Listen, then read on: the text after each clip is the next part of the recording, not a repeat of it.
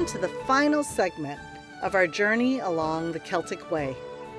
Again, I'm Kathy Tuan-MacLean, and it's been an honor to be one of your guides during this pilgrimage and to journey through these stories together. After all, what is pilgrimage but a journey to a story? Not just any story, but one that speaks to our deepest heart desires and is rooted in God.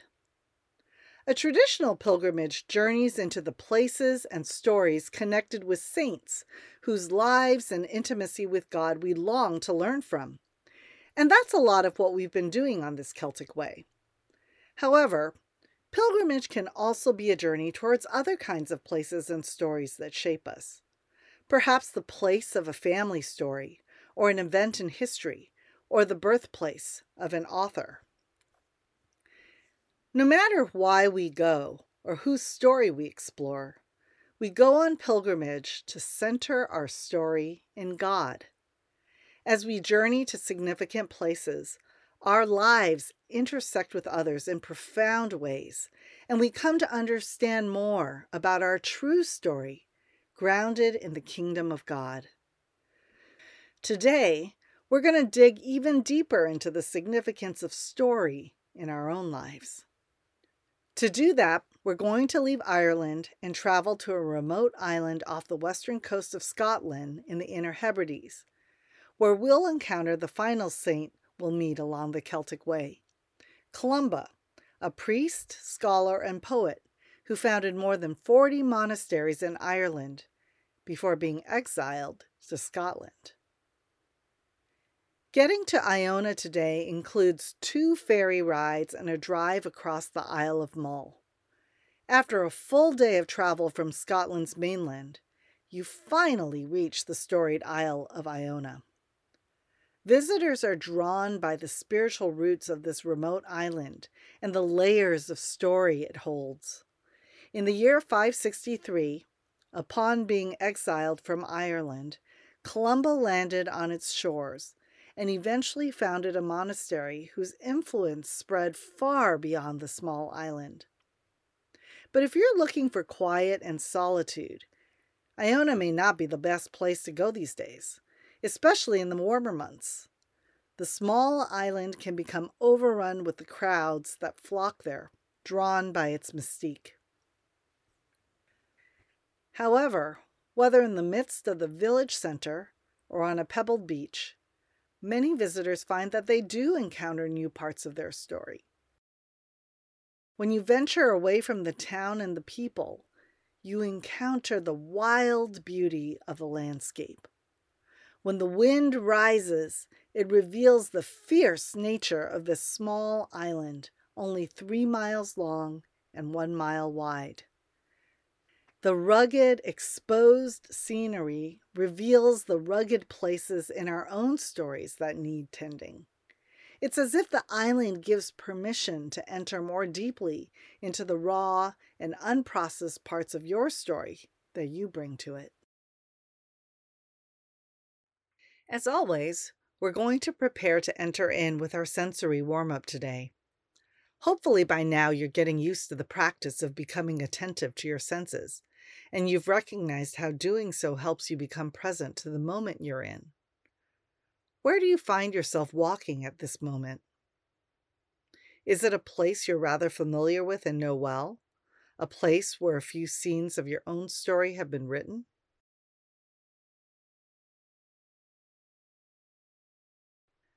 Today, we're going to practice a different kind of awareness in this particular place and we're going to try connecting our senses with our imagination. It can be a challenge for us adults to use our imaginations as freely as we once did in childhood. Even so, I hope this experiment draws you into that imaginative freedom in which children can transform any location into the place they want to be. So let's first take a moment to settle in.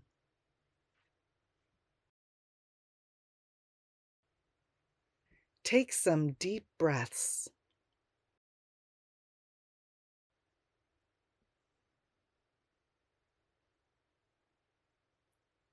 Take a few more.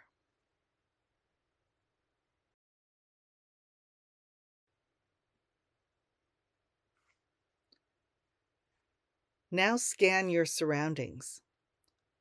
What is one thing you see?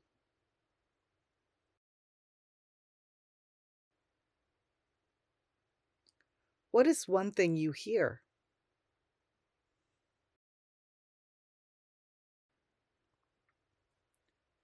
What is one thing you smell?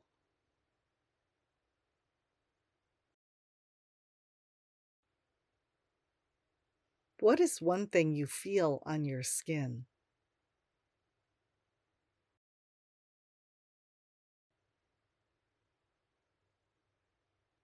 What is one thing you taste?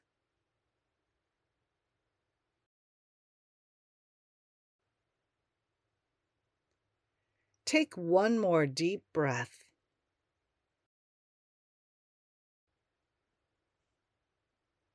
Okay, let's start imagining. As you take in all of your surroundings, consider this place and its history. Imagine time going in reverse, moving backwards about a decade every several seconds. Let your mind's eye paint the scene on top of what you actually see. You may or may not know the actual history. Either way is okay. Remember, this is the time for your imagination to play.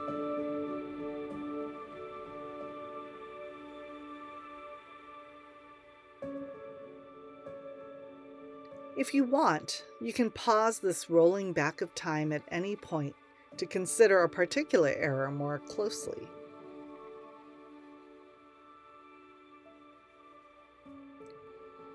What do you notice about how the built environment changes back in time?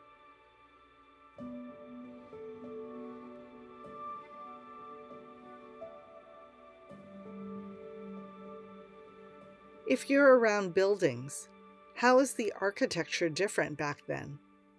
Are the buildings even there yet in the era you're imagining?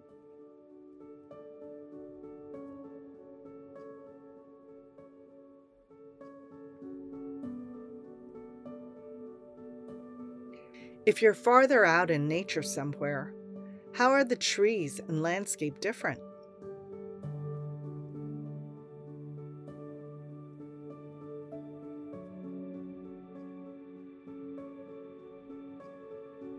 Are there people around in your imagined scene?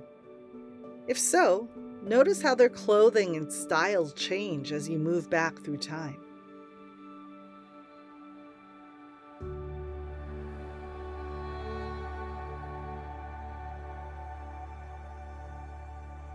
whose stories may have intersected at this exact spot where you find yourself today. Give yourself permission to be creative and imagine a story.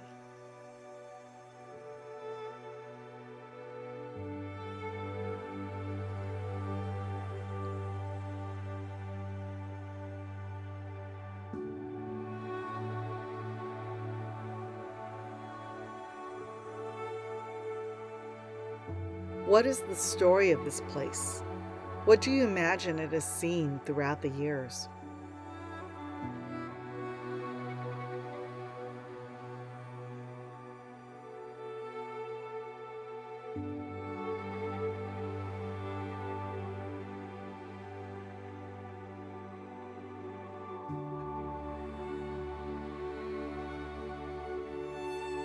Attention to yourself. How has this place played into your own story?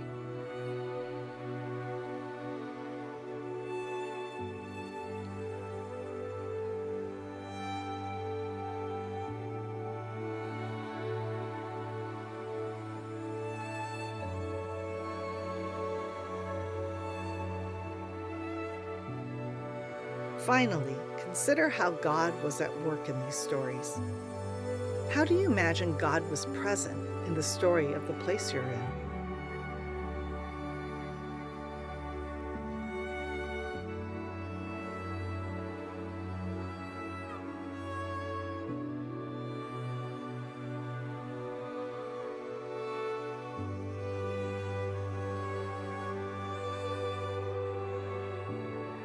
How have you experienced God's presence in your story in this place?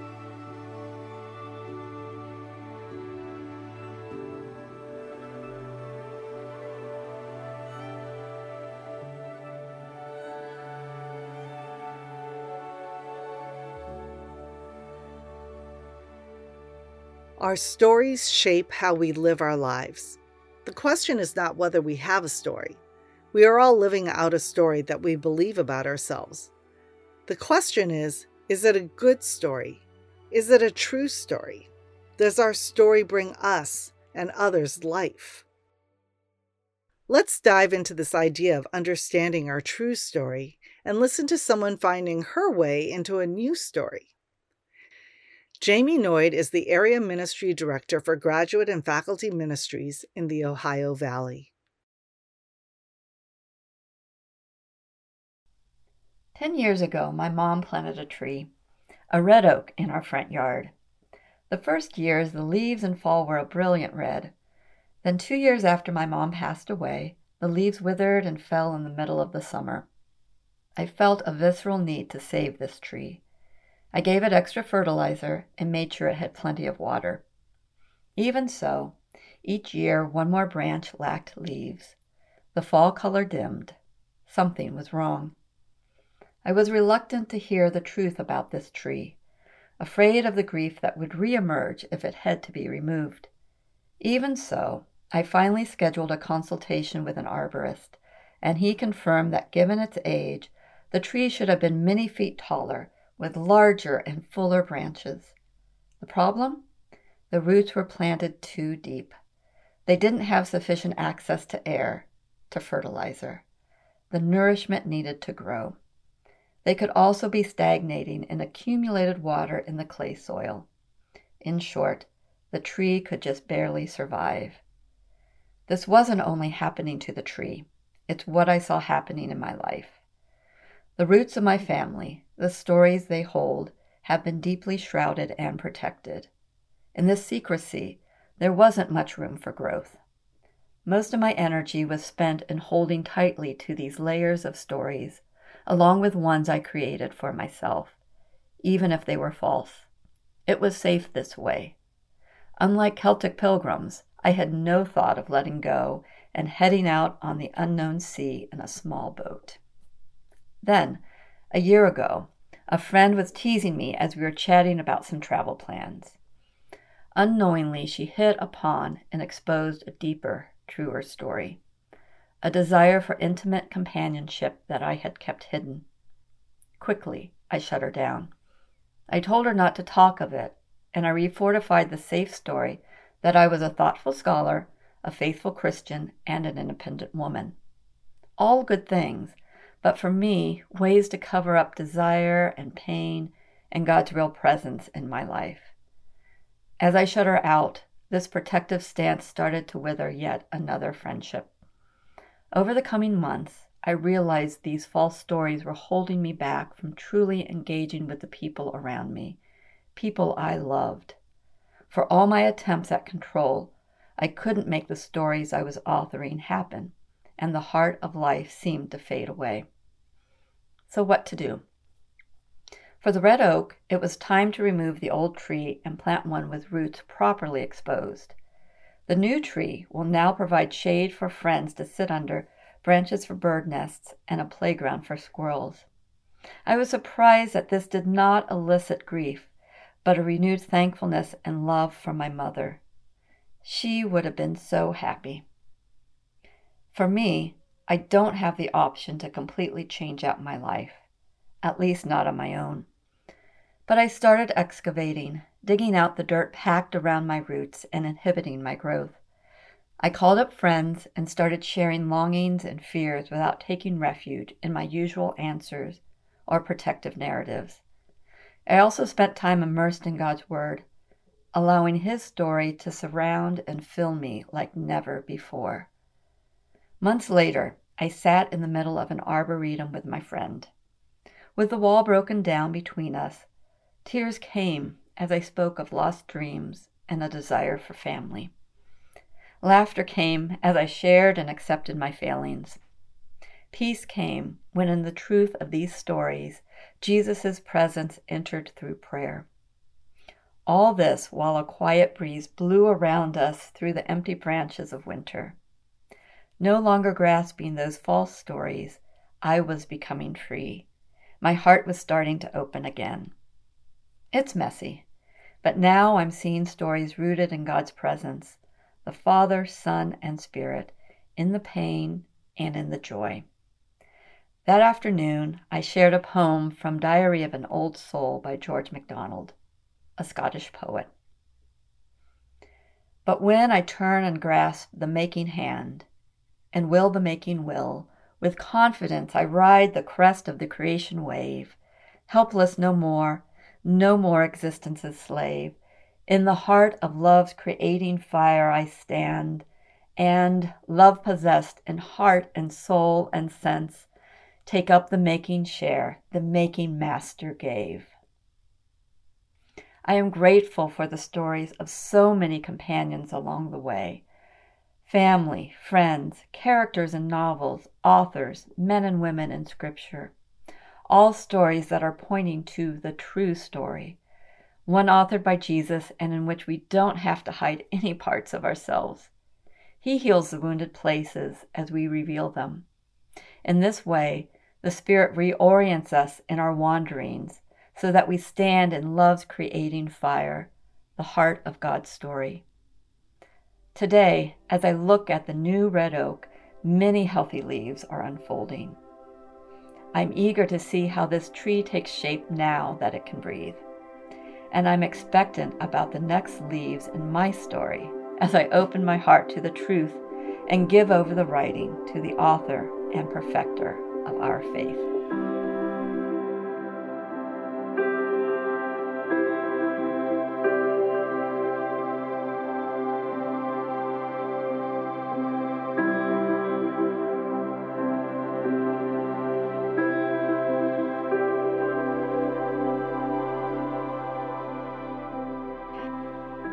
Jamie shared in her story, when our stories are cloaked in lies, when they're rooted in secrecy or skeletons in the family closet, we choke and wither. Like the red oak and Jamie, we can't grow and flourish.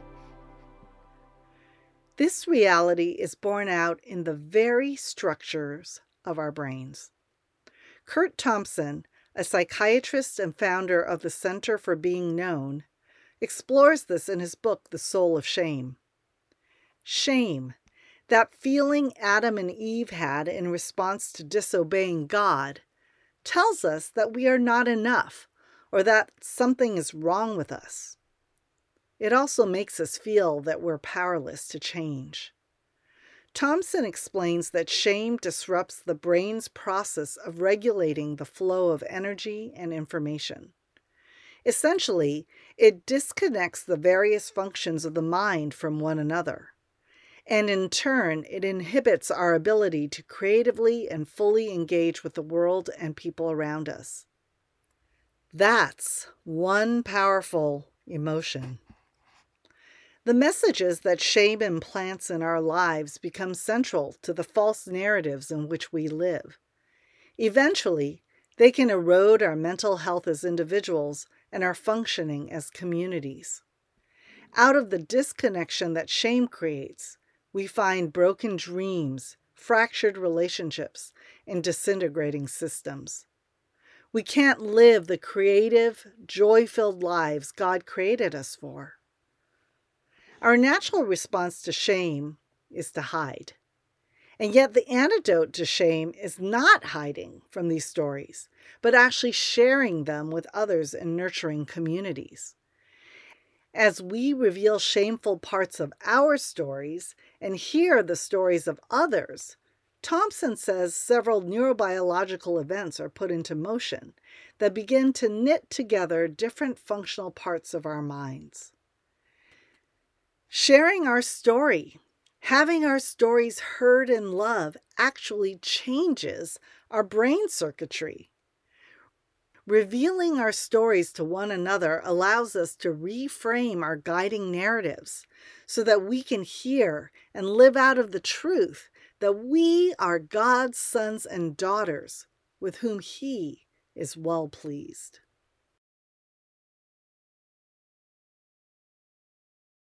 During a previous walk together, we saw how God's plan, right from your very beginning, is for you to flourish from tiny acorn to mighty oak.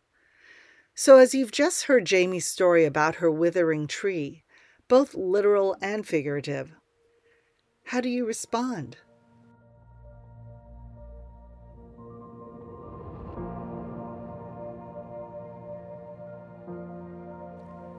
Are there ways you notice yourself clinging to false narratives that are causing you to wither?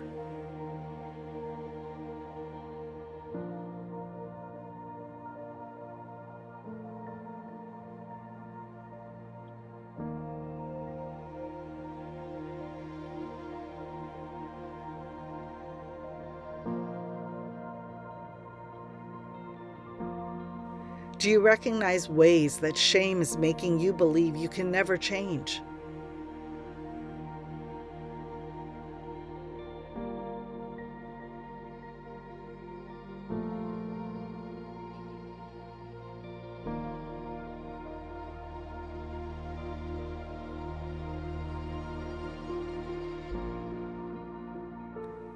Without being overly critical, I invite you to simply consider the story you tell yourself with curiosity. As the music plays for a little while, gently hold these things before God. When you feel ready, use your own words to invite God to be the master arborist, the loving tree doctor, whether that means God decides to prune a few branches or expose your roots to nutrients and water.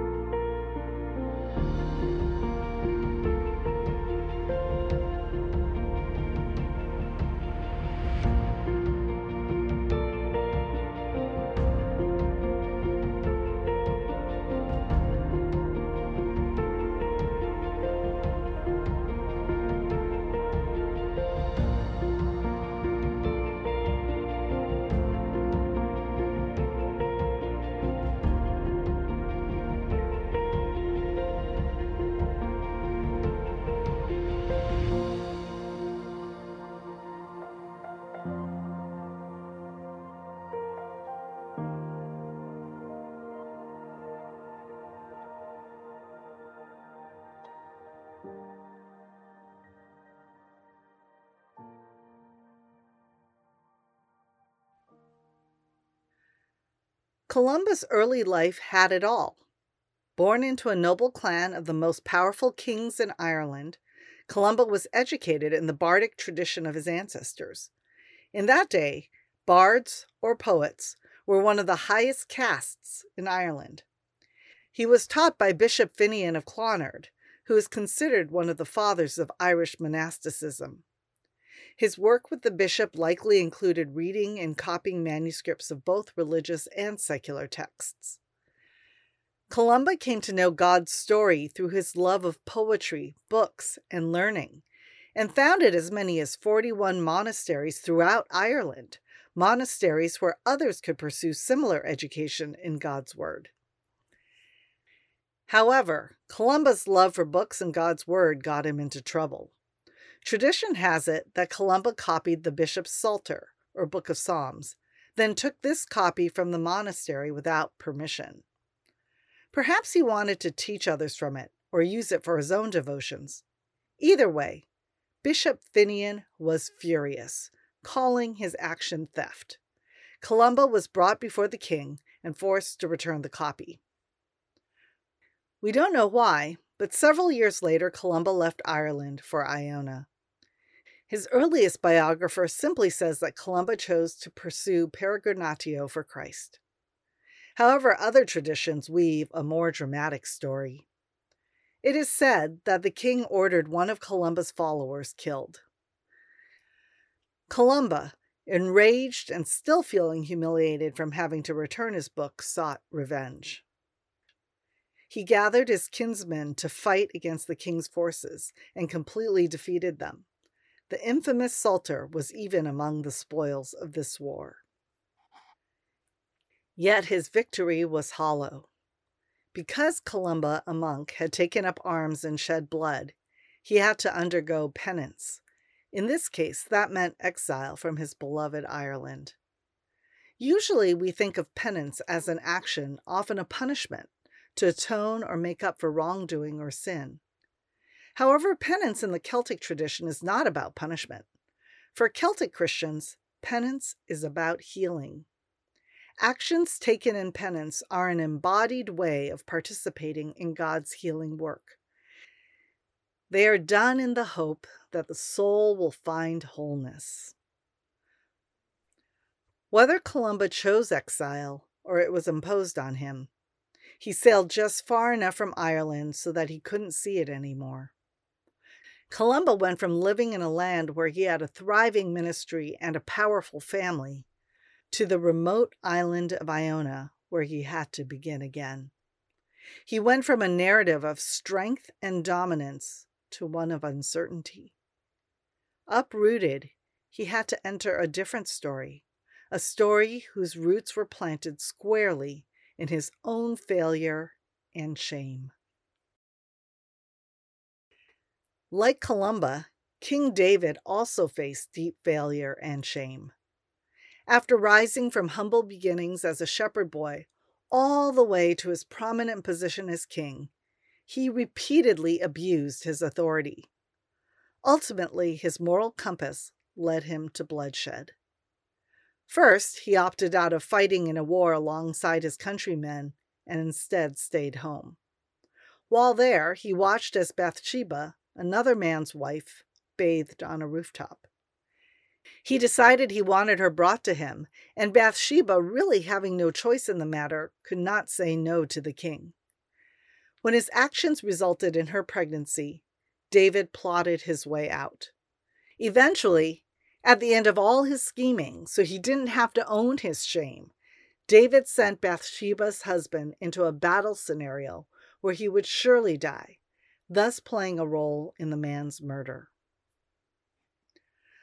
Although I haven't committed adultery, murdered someone, or started wars, I can relate to both Columba and King David in using my power to oppress others.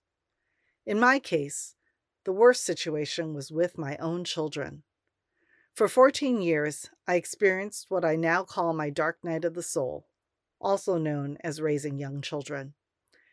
I really struggled with rage, and when I couldn't control my temper, I felt constant and persistent shame. Like David said in Psalm 51 after he finally acknowledged the truth about his sin, I would often say, My sin is ever before me. Even if I couldn't forgive myself, I did several things right.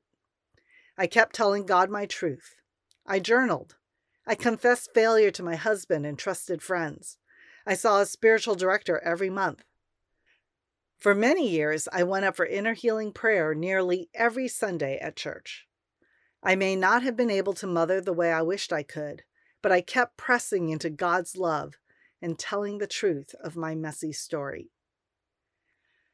And like David and Columba and so many others, I experienced how telling the truth of my story, confessing the deep brokenness in my life, actually breaks the power of shame and opens the way to healing and peace.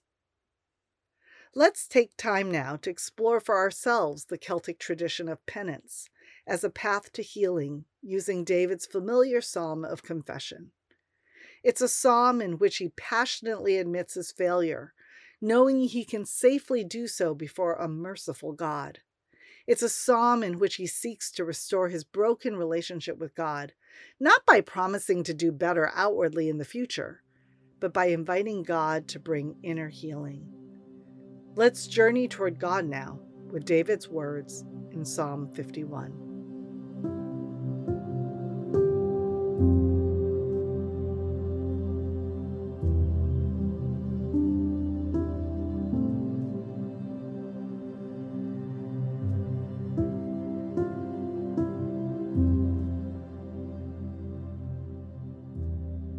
Have mercy on me, O God, according to your unfailing love, according to your great compassion. Blot out my transgressions. Wash away all my iniquity and cleanse me from my sin.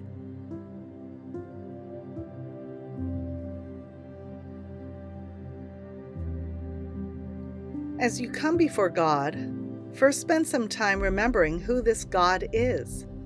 This is the Lord who is, above all, gracious and compassionate, slow to anger, and abounding in love. Rest in that unfailing love that meets you just as you are.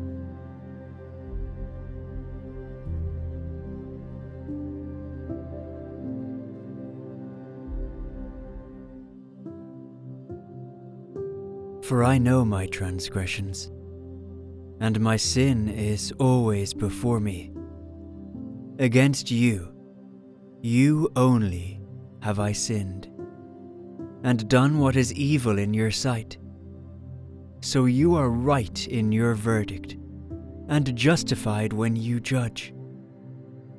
Surely I was sinful at birth, sinful from the time my mother conceived me. Yet you desired faithfulness, even in the womb. You taught me wisdom in that secret place. How life giving it is to not have to hide from God, to not have to pretend to be anything other than what we are. Take the next few moments to say what you need to say to God, with whom it's safe to expose the parts of you that are rough or raw or feel shameful.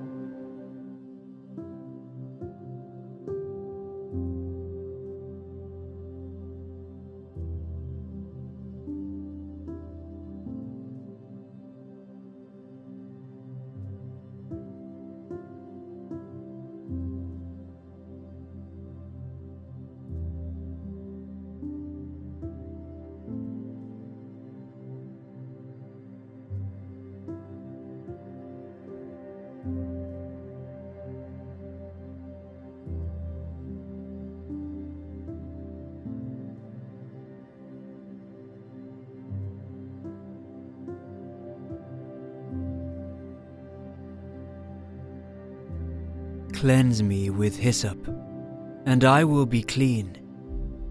Wash me, and I will be whiter than snow.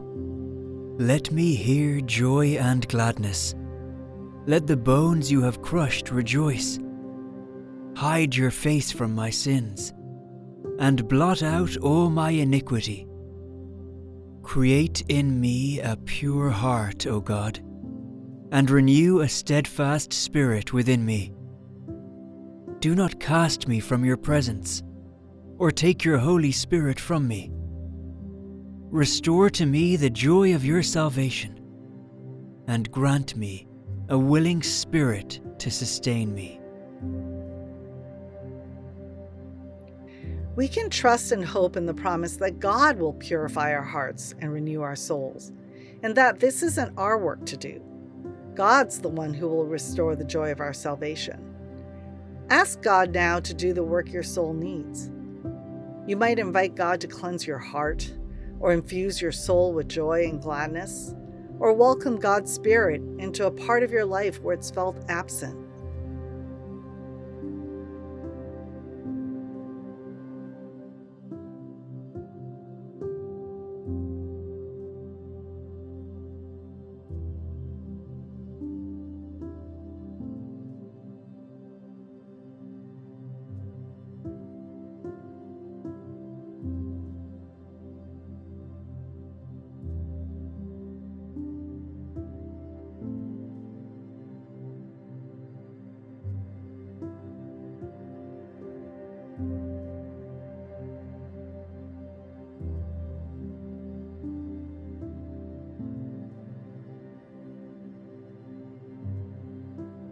Then I will teach transgressors your ways, so that sinners will turn back to you. Deliver me from the guilt of bloodshed, O God. You who are God, my Saviour, and my tongue will sing of your righteousness. Open my lips, Lord, and my mouth will declare your praise. You do not delight in sacrifice or I would bring it. You do not take pleasure in burnt offerings. My sacrifice, O God, is a broken spirit, a broken and contrite heart. You, God, will not despise. May it please you to prosper Zion, to build up the walls of Jerusalem. Then you will delight in the sacrifices of the righteous, in burnt offerings offered whole. Then bulls will be offered on your altar.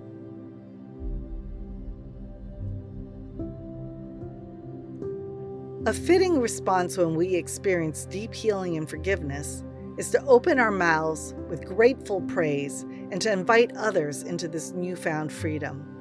Let your heart respond now with praise, whether that's with words or even song. Consider, too, whether there's someone with whom it would be a blessing to share any healing in your story that you might have experienced recently.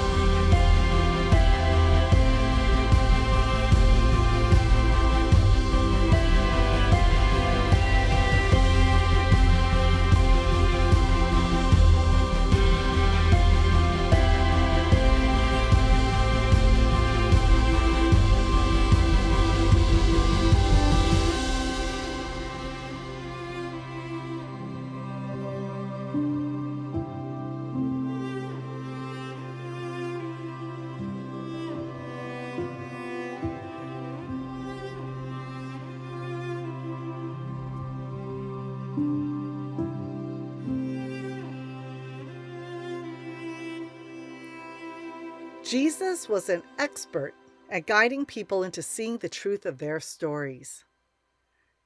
Let's listen now to a time when, just a day after religious leaders were questioning who this new troublemaker in town was, Jesus took audacious action to transform someone's story. John chapter 8, verses 2 through 11. At dawn, he appeared again in the temple courts, where all the people gathered around him, and he sat down to teach them. The teachers of the law and the Pharisees brought in a woman caught in adultery. They made her stand before the group and said to Jesus, Teacher, this woman was caught in the act of adultery. In the law, Moses commanded us to stone such women. Now what do you say? They were using this question as a trap in order to have a basis for accusing him. But Jesus bent down and started to write on the ground with his finger. When they kept on questioning him, he straightened up and said to them, Let any one of you who is without sin be the first to throw a stone at her. Again he stooped down and wrote on the ground. At this, those who heard began to go away one at a time, the older ones first until only Jesus was left, with the woman still standing there. Jesus straightened up and asked her, Woman, where are they? Has no one condemned you? No one, sir, she said. Then neither do I condemn you, Jesus declared. Go now, and leave your life of sin.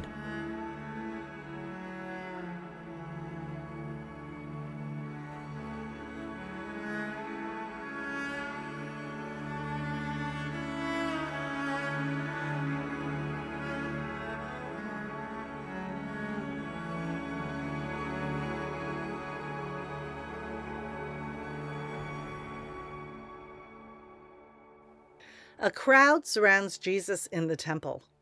Most are eager to hear how he's telling God's story. Instead of focusing on the limits of the law, however, Jesus tells a story of returning to the heart of God's love and mercy.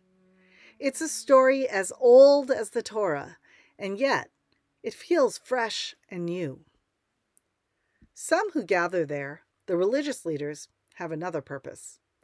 Jesus' story of God threatens the story they've told themselves, a story of boundaries and limits that serves to bolster their own power and standing in the community. Jesus' story shatters their safe and well known story.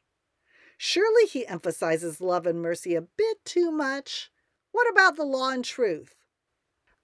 So these religious leaders hatch a plan, a plan that will tear apart Jesus' teaching. They drag in a woman caught in adultery. Of course, if their true motivation was justice, they would have also brought in the man who was her partner in adultery and equally guilty before the law. But this woman alone would be a convenient means to their end. Surely all of Jesus' talk of love and forgiveness can't contradict Moses' clear edict condemning her to death. Jesus has also started to speak as if he was the Messiah. How can he claim that if he refuses to follow the law and have this woman stoned? And if he doesn't stone her? Well, then, they have what they need to accuse him of teaching outside of the law. Yet, instead of debating, Jesus simply invites them to reflect on their own story. Who here is without sin? he asks. With this simple question, Jesus changes the narrative. Look at your story. Who of you is without sin? No one knows what Jesus wrote on the ground. Some speculate he wrote the names of all those religious leaders and their sins. Others that he wrote the word forgiveness. I wonder what happened within each of these accusers. Did their sins flood into their minds? Were they overcome with shame? None of these religious leaders confess that day. No one turns to the words of Psalm 51 for hope and comfort. Instead, they just leave, beginning with the oldest. Maybe the more life is lived, the more quickly we recognize how we've fallen and failed. But recognizing their sin doesn't translate into the wisdom and courage to stay with Jesus. Instead of letting Jesus into their stories, they just leave. Eventually, only the woman remains. The facts of her story haven't changed. It's clear she has sinned. Yet, standing alone before Jesus, her life laid bare, she's not condemned or killed. Instead, Jesus forgives her and offers her a new life, a new story. He transforms her story and sets her free. And that's what Jesus does for us too. After that dramatic event, as Jesus teaches his followers, he says, If you hold to my teaching, you are really my disciples. Then you will know the truth, and the truth will set you free. The truth will set us free. As we embrace the true story Jesus is telling, we learn the truth of our own stories. Like the woman, when we stand before Jesus with our life and story laid bare, He's there to save, not to condemn us. Jesus cuts through our avoidance and defensiveness and invites us to face the shame that we avoid. He invites us to lay down our attempts to shape, control, and make our stories perfect. When we surrender the stories we're writing and let Jesus author a new story, we find that it's rooted in his deep love for us. Our stories are transformed by the love and mercy of Jesus, who sets us free to live into a bigger and truer story.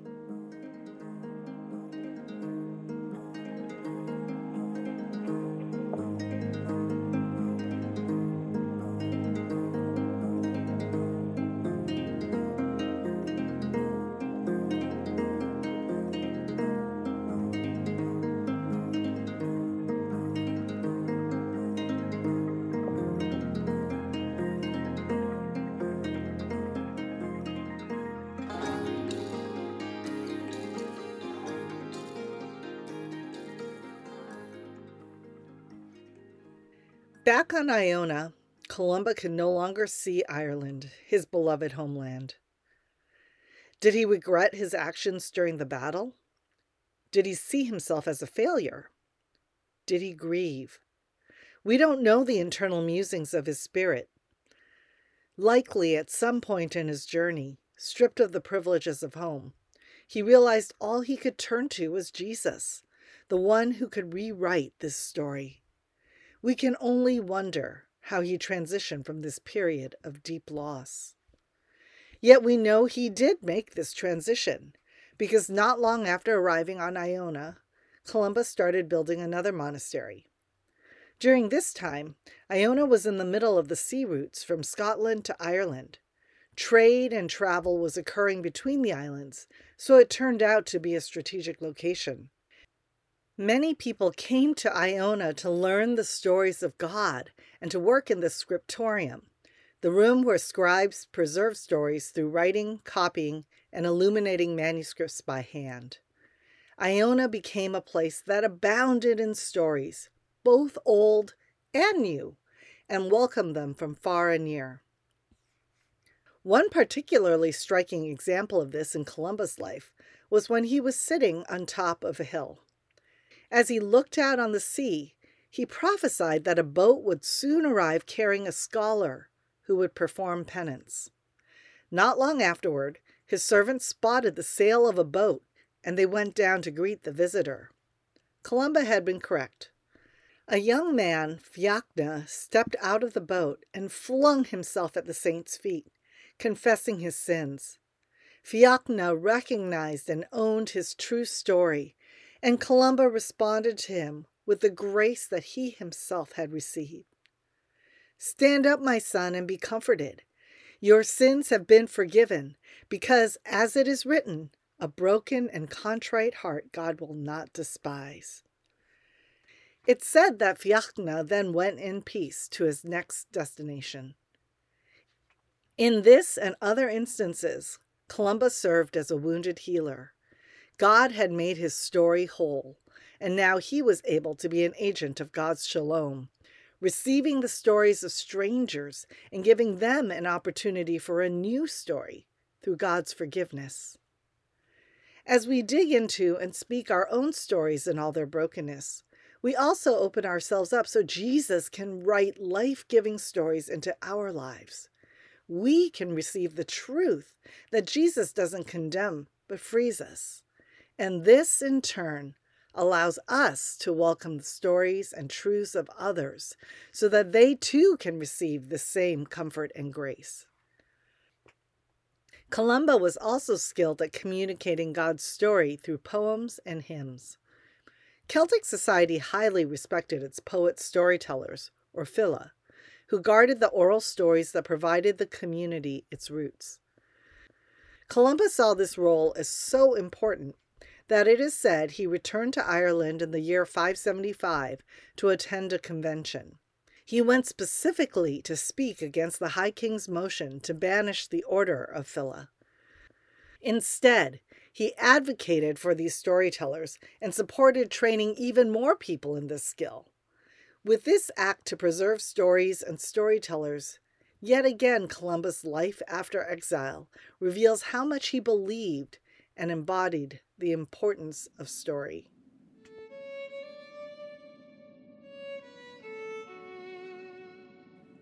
One of the few existing poems attributed to Columba shares some of his life story. In the poem, he weaves together elements of the heart, mind, soul, and body, revealing a holistic life in which everything worship, work, play is part of God's larger narrative.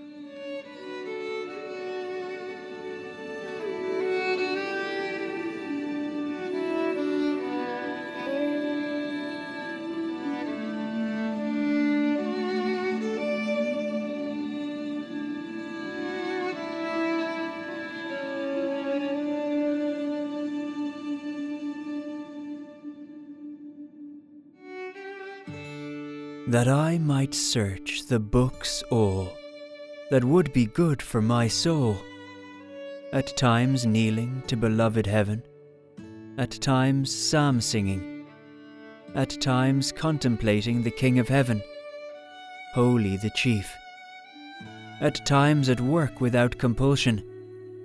This would be delightful, at times plucking dullisk from the rocks, at times at fishing at times giving food to the poor, at times in a carker.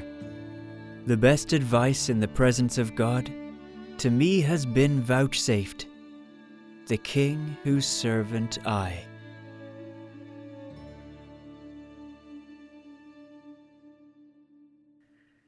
God truly expanded Columba's story following his exile. He continued founding dozens of monasteries, where students preserved written stories as they copied and illuminated manuscripts. Some say the Book of Kells, a beautiful and elaborate copy of the four Gospels, was later created at Iona. What's more, the oral histories about Columba's life and the poetry and hymns he wrote were shared among the islands to the north, south, and beyond, all the way to England.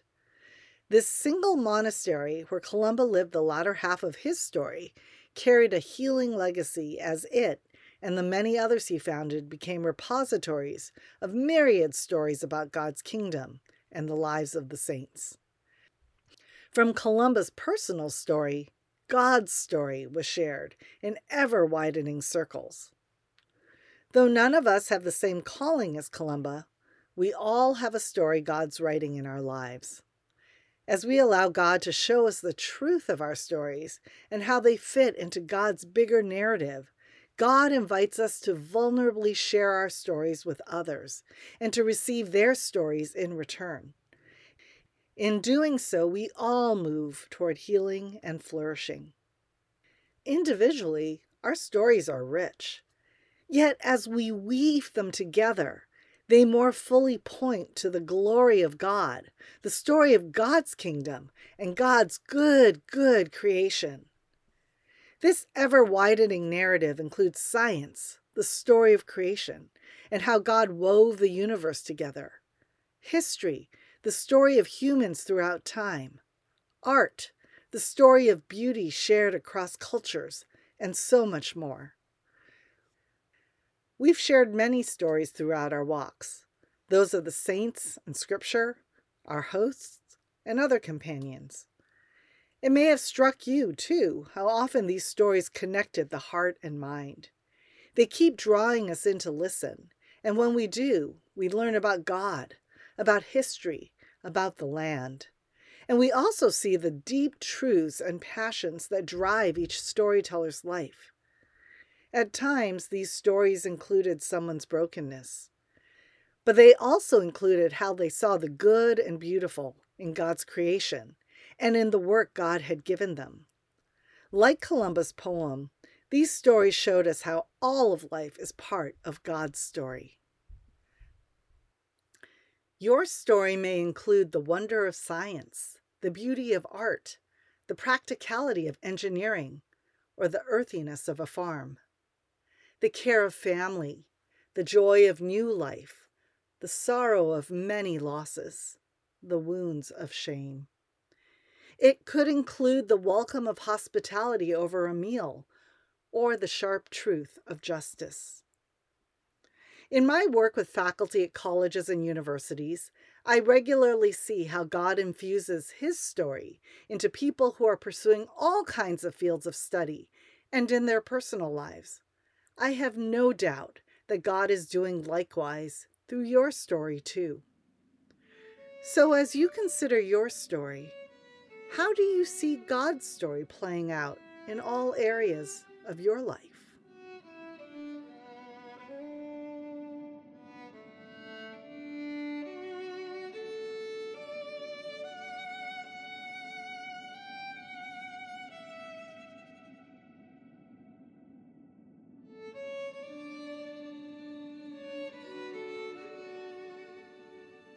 Might be blessed to hear how God has been at work in your story?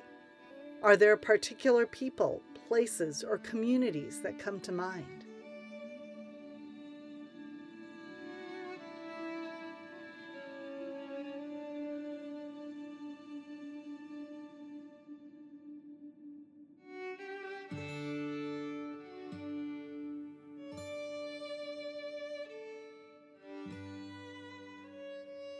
Kind of blessing works in both ways. As you think about taking a posture of discovering God at work in other people's stories, who are some people whom you would like to ask about their story?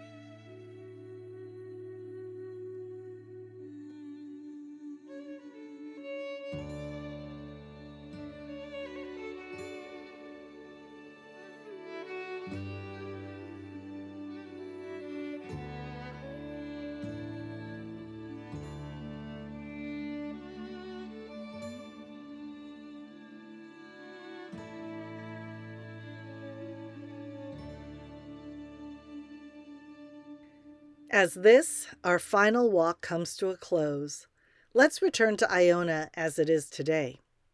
Columba's monastery is no longer there. The Benedictine order established a new monastery in the early 13th century that was then rebuilt in the 20th century. After hundreds of years' worth of changes, and amidst the crowds of tourists in the village there today, it may seem a far cry from the sacred place it was when Columba and his peers were there devotedly working on the holy texts. But those who take time to look and learn about the place and the stories of its people, both past and present, might just see God in a new way. Whether standing in line for the requisite postcard or worshiping in the chapel, stories surround you in Iona. If you're looking for a quieter spot, you can walk out of the little town to one of Iona's small beaches and reflect on the stories that brought you to this place. If you're staying overnight at one of the inns, you can sit around the fire and share stories stories of time on the island, of connections to Columba, of how you've seen God at work in each other's lives. The island continues to be a repository where stories are gathered and preserved. Our Celtic Way has also been a repository where art and poetry, places and cultures, the Old and New Testament, and tales both epic and ordinary have drawn us closer to God. And this is a journey that doesn't end after your walk today. It's a pilgrimage, a journey to a story.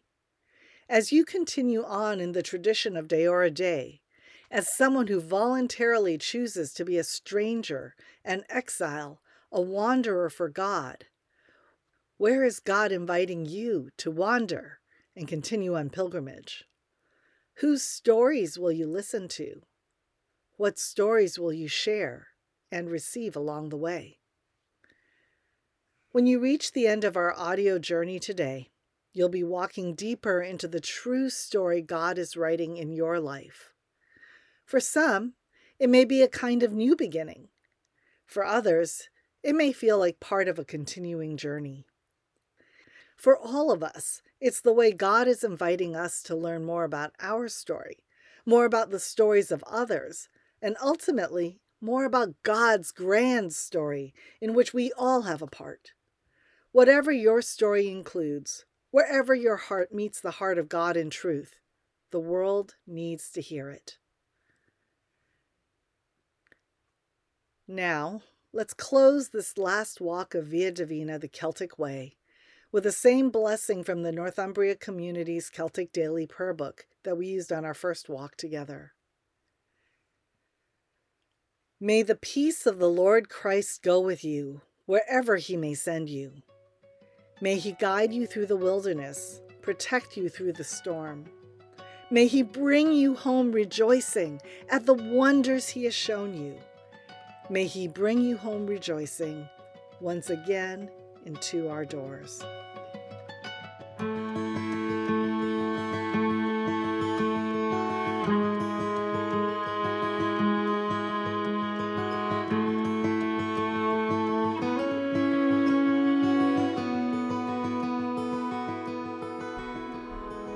Hi, I'm Sarah Schilling.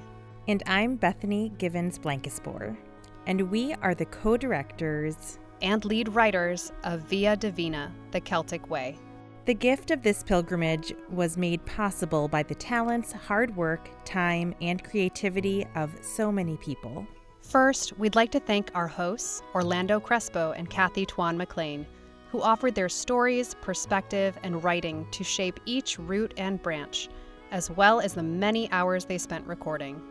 We had a skilled team of session writers Jamie Noyd, Jeremy Hinders, Alexis Barnhart, Rachel Guo, and Tom Sharp.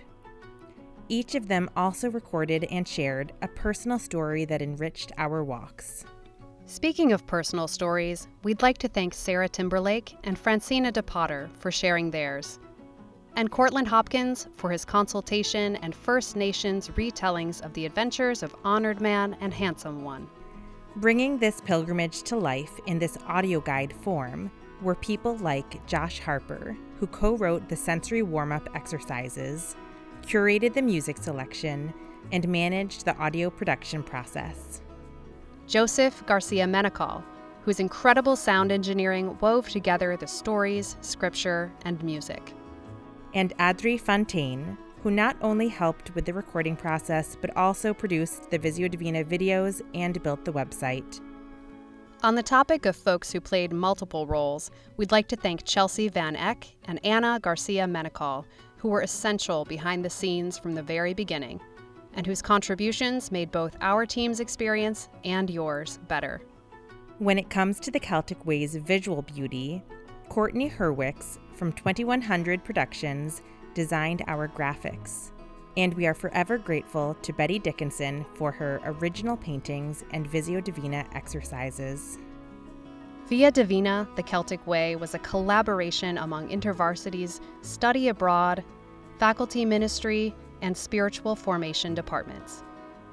If you'd like to participate in other digital pilgrimages offered by InterVarsity, visit intervarsity.org slash via-divina.